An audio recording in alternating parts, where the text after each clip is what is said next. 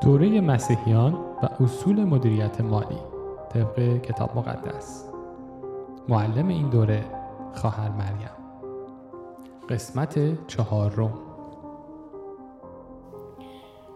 با سلام و درود خدمت شما عزیزان خداوند. امروز جلسه چهارم رو با هم خواهیم داشت. به طور خلاصه فقط اشاره می کنم که ما داریم در مورد اصول کتاب مقدس در رابطه با مسائل مالی صحبت می کنیم از کتابی هستش به نام کتاب مسیحیان و امور مالی. نویسنده اون پستر مارک دنیلسون هستش. و در مورد در جلسات قبل اول در مورد اون اسارت های مالی صحبت کردیم و بعد اشاره کردیم که ما چطور می‌تونیم بر طبق کلام خدا و قدرت روح القدس می‌تونیم از اون اسارت های مالی آزاد بشیم و وارد اون استقلال مالی از لحاظ کلام خدا بشیم. و گفتیم که سه تا ستون اصلی اینجا وجود داره برای اینکه ما وارد این پروسه درمانی بشیم.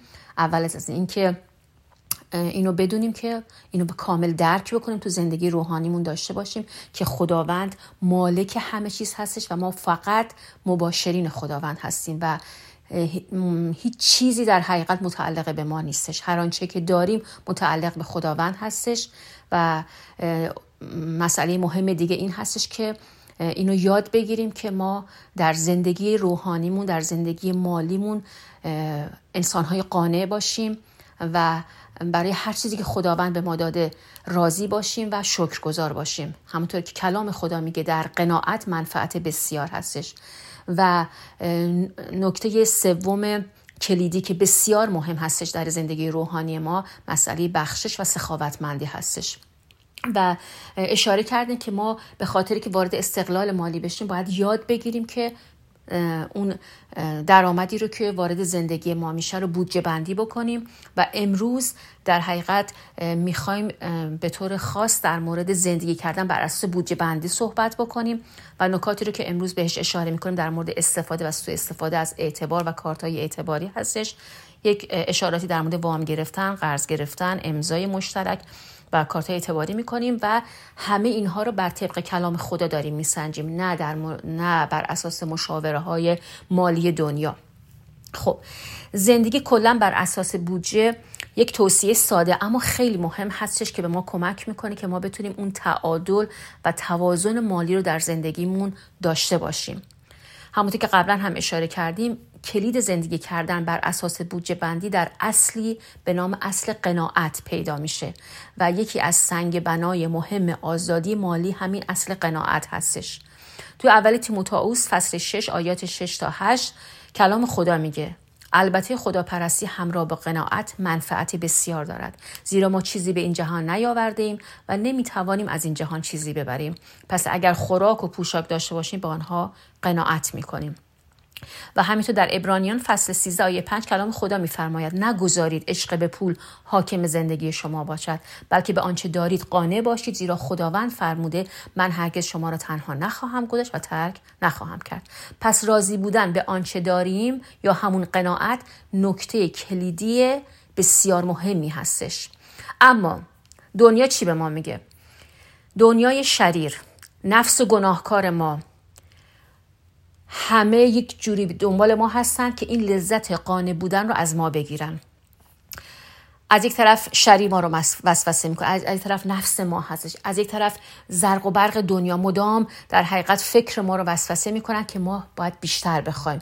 هیچ وقت راضی نباشیم و بزرگترین دشمن ما در حقیقت شیطان اون نمی‌خواد که ما از اونچه که خداوند به ما داده لذت ببریم و راضی باشیم و قانع باشیم. او می‌خواد ما همیشه ناراضی باشیم و همین عدم رضایت ایجاد یک سری مشکلات بسیار عدیده در مسائل روحانی در مسائل خانوادگی و روابط ما میشه. یکی از مشکلات مهم در این زمینه که وقتی که ما راضی نیستیم و قانع نیستیم و همش اون زیاد خواهی میاد تو ذهن و فکر ما باعث میشه که ما از اون کردیت هایی که خداوند به ما بخشیده و در دنیا کسب کردیم از این کردیت ها و از این اعتبار خودمون سوء استفاده بکنیم.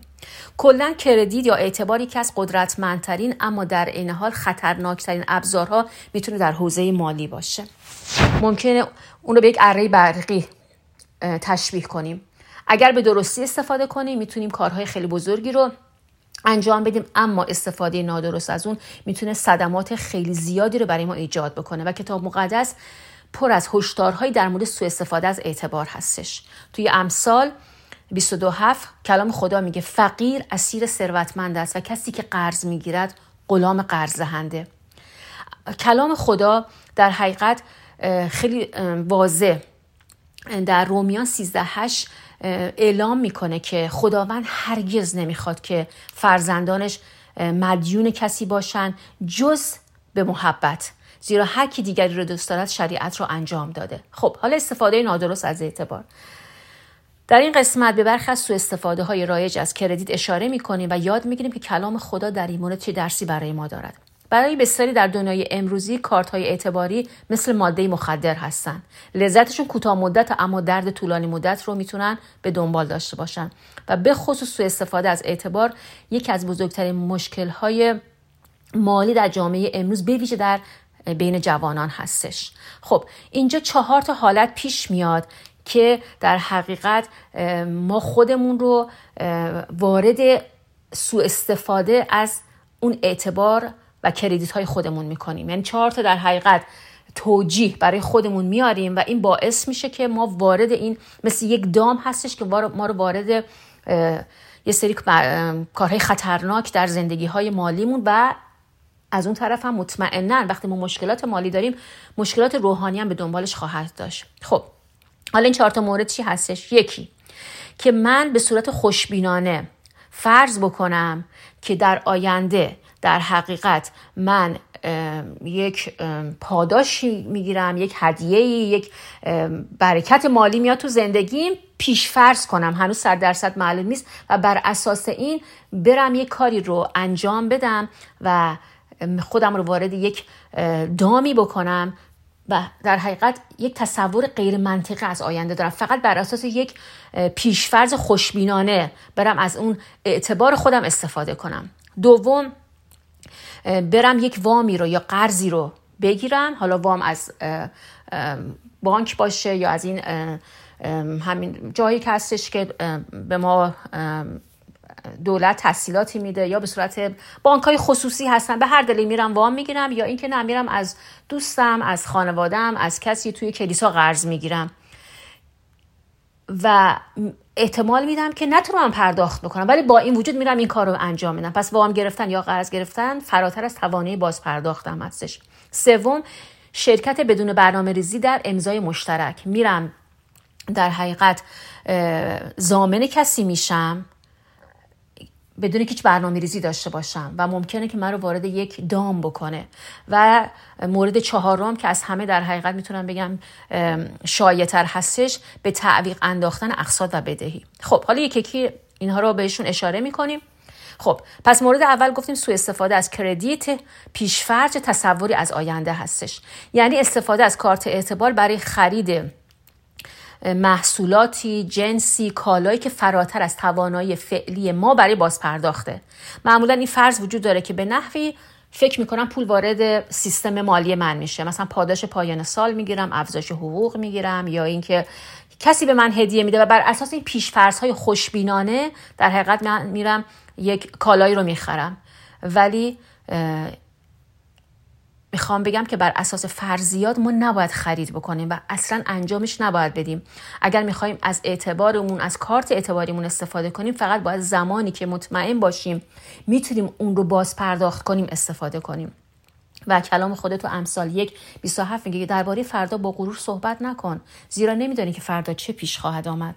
یا در یعقوب چهار آیات 13 تا 15 میگه ای کسانی که می‌گوید امروز یا فردا به فلان شهر برویم یک سال در آنجا بمانیم تجارت کنیم و سود ببریم شما نمی‌دانید زندگی شما فردا چگونه خواهد بود. زیرا زندگی مثل یک بخاری هست که برای مدت کوتاهی ظاهر می شود اما بعد ناپدید می شود در عوض شما باید بگویید اگر خداوند بخواهد ما می توانیم زندگی کنیم و این یا آن را انجام بدهیم. مورد دوم وام گرفتن و قرض گرفتن فراتر از توانایی بازپرداخت ما. وام گرفتن وام گرفتن که فراتر از توانایی بازپرداخت ما باشه یا اینکه بریم از کسی قرض بگیریم یا از طریق کارت اعتباریمون و ممکن که نتونیم اونو باز پرداختش بکنیم در حقیقت انگار داریم از اعتبار خودمون سوء استفاده می‌کنیم. مزمور 2137 میگه شریع قرض می‌گیرد اما پس نمی‌داد اما شخص نیکوکار سخاوتمند و بخشنده هستش. پس باید حواسمون باشه باید با برنامه ریزی این کارهای مالیمون رو انجام بدیم. مورد سوم سوء استفاده از امضای مشترک یا همون آل اصطلاحا کوساینر میگیم. نصیحت کتاب مقدس در این مورد کاملا روشن هستش. عملا وقتی وام مشترکی رو امضا می‌کنیم داریم در حقیقت به اون شخص این امکان رو میدیم که از اعتبار ما استفاده بکنه چون اعتبار خودش کافی نبوده. و اگر مشترکن امضا می‌کنه باید با برنامه ریزی این کارو بکنیم. یک درصد احتمال بدیم که اون شخص نتونه اون تعهد خودش رو پرداخت کنه پس منی که زامنش شدم باید پرداخت بکنم و باید با برنامه ریزی این کار رو بکنیم. چون آمارها نشون میده خیلی وقتا هستش که افراد واقعا نمی‌تونن وام خودشون رو پرداخت بکنن و اون کسی که کوساینر یا زامن شده باید این کار رو انجام بده. توی امثال 15 11 کلام خدا میگه اگر قرض غریبه را زمانت می‌کنید ممکن است خودتان دچار مشکل بشید اما اگر تمایلی به انجام معامله ندارید تو در امان هستی. پس با برنامه ریزی البته نمی‌خوایم اینجا بگیم که اگر ما می‌تونیم شخصی رو کمک بکنیم ازش دریغ بکنیم نه ولی باید همیشه با برنامه ریزی باشه. خودمون رو وارد یک سری دامهایی نکنیم که در حقیقت اون مشکلات مالی باعث بشه که مشکلات روحانی برای ما به وجود بیاره و باید همه چیز رو دقیق و برنامه ریزی شده انجام بدیم. و مورد چهارم که بهش اشاره کردیم در مورد به تعویق انداختن اقساط و بدهی هستش. بزرگترین و رایشترین سوء استفاده از اعتبار در این قسمت می باشه. برای مثال اگر بیشتر از چیزی که دریافت می‌کنیم هزینه می‌کنیم فکر می‌کنیم خب با وام گرفتن می‌تونیم این به قول معروف چاله چوله هامون رو پر بکنیم این در انگار داریم که از اعتبارمون سوء استفاده می‌کنیم. چون بعد دوباره زمانش می‌رسه و دوباره نمی‌تونیم واممون رو پرداخت بکنیم به خصوص خیلی ما وقتا هستش که ماها حتی مسیحیان من دیدم افراد شاید خودشون رو متعهد بدونن در مقابل اشخاص. مثلا اگر از کسی قرض بگیرن حتما شخص خودش رو متعهد می‌بینه که حتما قرض رو پرداخت کنن ولی دیدم متاسفانه خیلی از عزیزان مسیحی هم اون تعهدی رو که نسبت به بانک دارن همین انجام نمیدن. و این باعث میشه که این عدم تعهد و این تعویق افتادن اقصاد و بدهی نه تنها باعث میشه که اونها وارد یک سری شکست های مالی بشن و باید حتما اون سودش اون اقساط رو با سود بسیار بالایی در حقیقت پرداخت بکنن.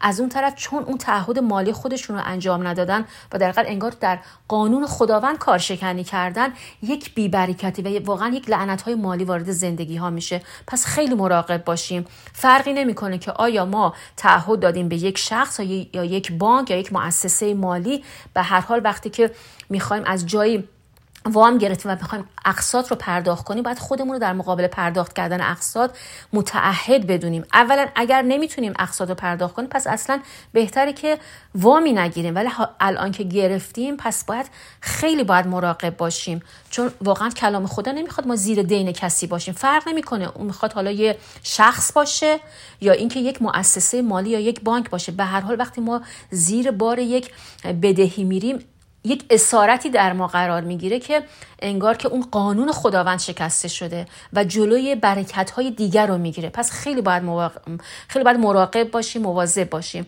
توی امثال فصل 27 آیه, آیه 12 کلام خدا میگه. میگه شخص زیرک خطر رو می‌بیند و از آن دوری می‌کند اما آدم نادان به سوی آن میرد و خود را گرفتار می‌سازد. پس باید مراقب باشیم که خودمون رو گرفتار نکنیم و در دام ها و تله هایی که دنیا شری و نفس گناهکار ما برای ما آماده کرده نیفتیم. خب حالا چجوری از اون کردیت های خودمون استفاده بکنیم؟ خب نحوه مدیریت کردیت عمدتا توسط اون ارزش ها و اولویت ها و تعهد ما به عنوان یک فرد مسیحی بر طبق معیار کتاب مقدس مشخص میشه.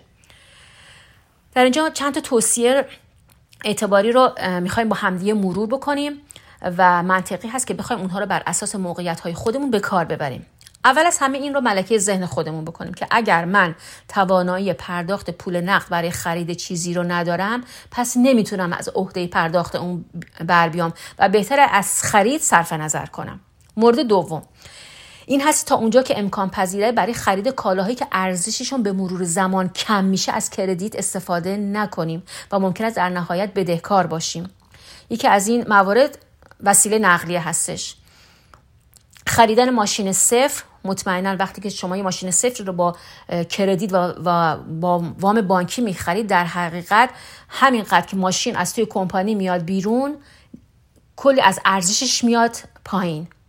و اگر فکر می‌کنیم که در حقیقت از اون طرف باید هم وام بانکی رو پرداخت کنیم که با سود بالا هست همین که در حقیقت ارزش اون کالا اومده پایین.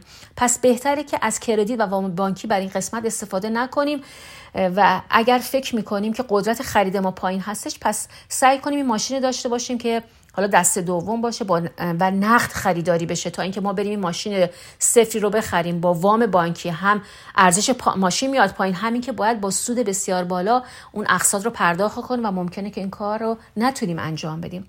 پس سعی کنیم از اعتبار و واممون برای زمانی استفاده کنیم که ببینیم اون چیزی رو که می‌خوایم بخریم ارزشش رو داره و اون در حقیقت ارزشش هم افزوده میشه. یکی از این موارد خرید خونه هستش. خب به هر حال وقتی که خونه خریداری میشه مطمئنا با وام بانکی ارزشش رو این داره. خب صاحب خونه میشیم و می‌تونیم ازش استفاده بکنیم و این خیلی خوب است که ما از کردیتمون برای خرید خونهمون استفاده کنیم. یه مورد دیگه در مورد تحصیلات برای خودمون و فرزندانمون هستش که در حقیقت ما داریم سرمایه گذاری می‌کنیم پولی رو داریم پرداخت می‌کنیم ولی در آینده حالا یا خودمون یا که برای فرزندانمون هستش خب فارغ و تحصیل میشیم و بعد می‌تونیم با کار مناسبی که از طریق تحصیلات می‌تونیم به دست بیاریم اون اقساط خودمون رو پرداخت بکنیم. پس اینو اینها رو در نظر بگیریم و همینطور وقتی می‌خوایم چیزی رو بخریم فقط به اون اقساط ماهانش نگاه نکنیم بلکه بیایم نگاه بکنیم در کل زمان.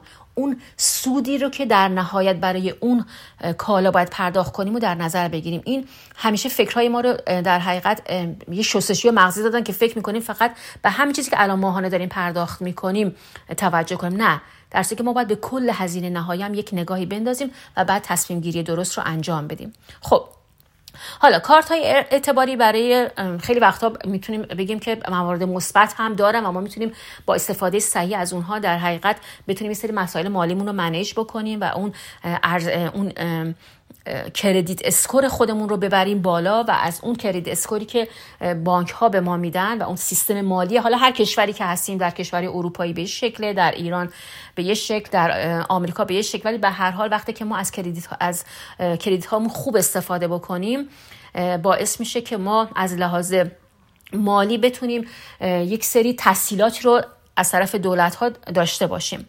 حالا یکی از مواردی که ما می‌تونیم از کارت اعتباریمون استفاده کنیم برای زمانی هستش که ما پول نقد کافی در حساب خودمون داریم. اما به خاطری که می‌خوایم اعتبار خودمون رو افزایش بدیم میایم از کردیت کارت هامون استفاده می‌کنیم ولی به موقع اون اندازه که استفاده شده رو پول نقد رو در حقیقت جابجا میشه و میره وارد کارت های اعتباری ما میشه و این جابجایی باعث میشه که ما اون اعتبار ما افزایش پیدا بکنه ولی باید حواسمون باشه. اینها مستلزم یک کار منظم مالی هستش. باید خودمون تو این زمینه تربیت بدیم. اگر کسی هستیم که نه یه مقدار نظم هستیم بهتره که خودمون رو وارد یک نظم مالی بکنیم بعد این کار رو انجام بدیم. چون اگر منظم نباشیم ممکنه نتونیم درست به موقع در حقیقت اون اقساط خودمون رو پرداخت بکنیم و این باعث بشه که ما بد کردیت بشیم و از اون طرف هم باید که سود بالایی رو در حقیقت با نرخ بهره بالایی کردیت خودمون رو تصویه بکنیم. از اون طرف هم وقتی بد کردیت میشیم تو اون سیستم مالی ثبت میشه و در آینده می‌خوایم اگر خرید خونه داشته باشیم می‌خوایم برای جایی به صورت اورژانسی وام بگیریم متاسفانه یا اینکه جواب منفی میشنویم یا اینکه چیزهایی که به ما آفر میدن با سود خیلی بالا هستش. پس این باید خیلی مراقب باشیم. اما اگر با نظم نظم مالی تو این قسمت پیش بریم مطمئنا خیلی از خیلی تحصیلات می‌تونیم استفاده بکنیم.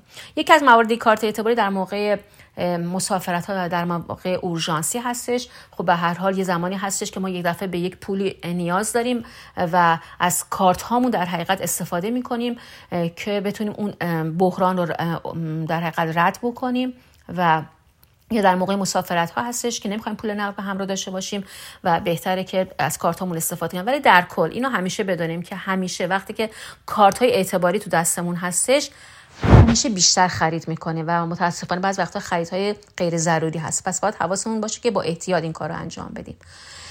خب این جلسهمون امروز داره تموم میشه. در نهایت یه سری قوانین رو در این کتاب نویسنده اشاره کرده در مورد قوانین دکتر مارتین لوتر هستش که به نام قوانین مارتین لوتر در مورد زندگی همراه با صرفه جویی هستش. میگه نویسنده اشاره می‌کنه که خود مارتین لوتر یک این قوانین رو با دستخط خودش نوشته بوده و در تمام قسمت های خونش گذاشته بوده جلو چشمش بوده که از اونها اونها رو ببینه و در زندگیش داشته باشه که اینجا من براتون می‌خونم که خیلی قوانین خیلی خوب هستش. همش هم بر طبق کلام خدا هست و ما می‌تونیم ازش الگو بگیریم. خب اولی مورد. کسی که در کار کوچک سخت کوش باشد در کار بزرگ نیز سخت کوش است. کسی که به یک سنت توجه نکند صاحب هیچ دلاری هم نخواهد شد. کسی که یک ساعت کار احمقانه انجام می‌دهد به جرأت می‌گویم. 24 ساعت را هم می‌تواند به حماقت بگذراند. کسی که کوچکان را تحقیر می کند هرگز بزرگی را به دست نمی آورد. وقتی همه چیز از بین رفته باشد پس انداز کردن دیگر خیلی دیر است. یک سنت که پس انداز شده ارزش بیشتری از یک سنتی دارد که خرج شده است. کسی که در مورد کلمات کم فکر می کند هرگز شخصی با دانش عالی نخواهد بود. کسی که نتواند هزار دلار را درست مدیریت کند صد هزار دلار را هم نمی‌تواند و در نهایت کلامی از خود خداوند عیسی مسیح در لوقا 16, 16 آیه 10 مسیح می‌گوید کسی که در امور کوچک درستکار باشد در کارهای بزرگ هم درستکار خواهد بود و کسی که در امور کوچک نادرست باشد در کارهای بزرگ هم نادرست خواهد بود. جلسه امروز هم به پایان رسید.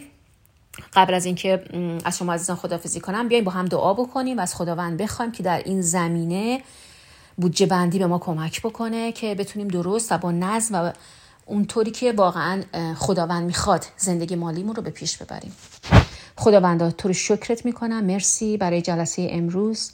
برای کلام تو که در مورد همه مسائل ما واقعا راه حل داره. چه مسائل مالی چه مسائل خانوادگی مسائل روحانی. و شکر می‌کنیم ای خداوندا برای این منبع و برای این خداوندا کتاب بسیار با ارزشی که تو خداوندا به ما بخشیدی.